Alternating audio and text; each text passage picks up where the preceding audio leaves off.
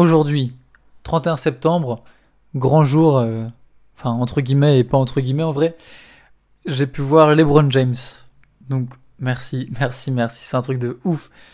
Merci Arthur, c'est euh, la personne euh, pour qui je travaille de Basket Paris 14.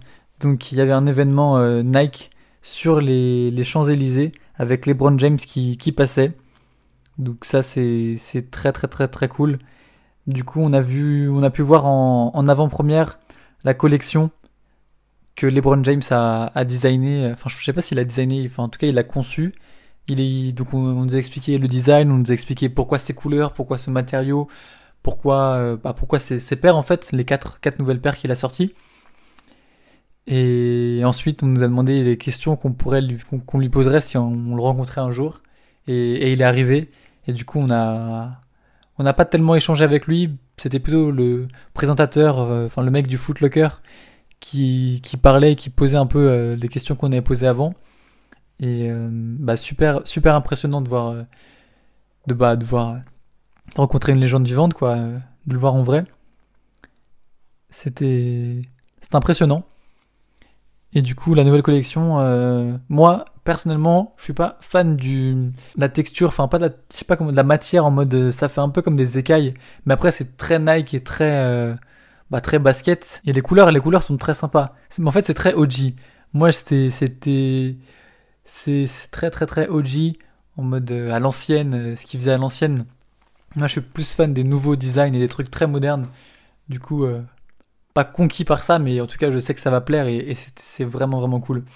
Et euh, du coup, même LeBron James, il a signé les quatre paires qu'il y avait, donc une de chaque, euh, enfin une des quatre, chaque, comment dire, il y avait quatre paires de chaque type qu'il a qu'il a conçu et il en a dédicacé euh, donc signé quatre qu'ils ont remis dans le stock du Footlocker des Champs Élysées pour que bah quelqu'un puisse les acheter euh, sans même s'en rendre compte, je pense, hein, que quelqu'un va aller dans le Footlocker. Euh, bah du coup, ça a déjà dû être le cas parce que ça sortait 1er, 2e, 3e et 4e septembre.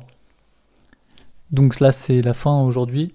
Donc quelqu'un a dû, bah, chacun, enfin toutes les paires ont dû partir. Donc quand même, ça doit être une bonne surprise de d'acheter une paire, d'aller chez soi, de les ouvrir et, et de voir qu'elles sont signées par euh, par LeBron James. Quand même, surprise plutôt sympa.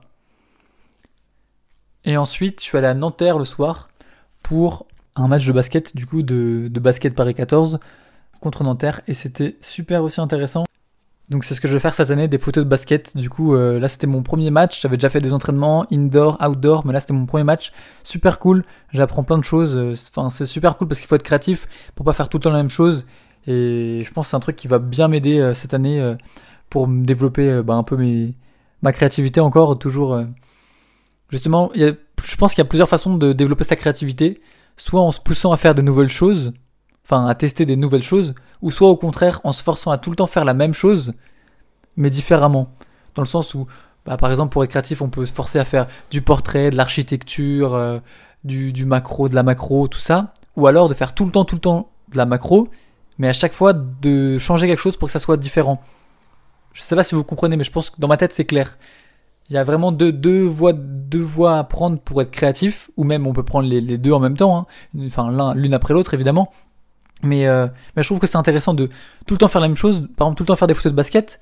Bah, au bout de trois matchs, bah, si t'as fait des photos euh, grand angle, zoom et tout, bah, t'es obligé de trouver euh, quelque chose de nouveau à faire, des détails sur les mains, faire euh, que des faire que des photos où on voit aucun ballon, faire des photos où on voit que le ballon, faire des photos où qui sont toutes floues, où on voit que un truc net. Enfin, il y a, y a en faisant tout le temps le même type de photo, dans le sens type, dans le sens euh, de la même chose, du même sujet, mais différemment, pour l'approcher différemment, je trouve que c'est un bon moyen de développer sa créativité, donc c'est ça que je vais essayer de faire, et aussi ça va me permettre de travailler un peu ma vidéo pour, euh, pour faire des montages et faire des transitions et travailler un peu, euh, travailler tout ça, quoi, donc ça va être une bonne année remplie de, de travail. Et donc voilà, c'était mes deux gros événements de la journée. Et demain aussi, grosse journée, grosse journée. Je vais vous raconter ça dans le prochain podcast. A plus, ciao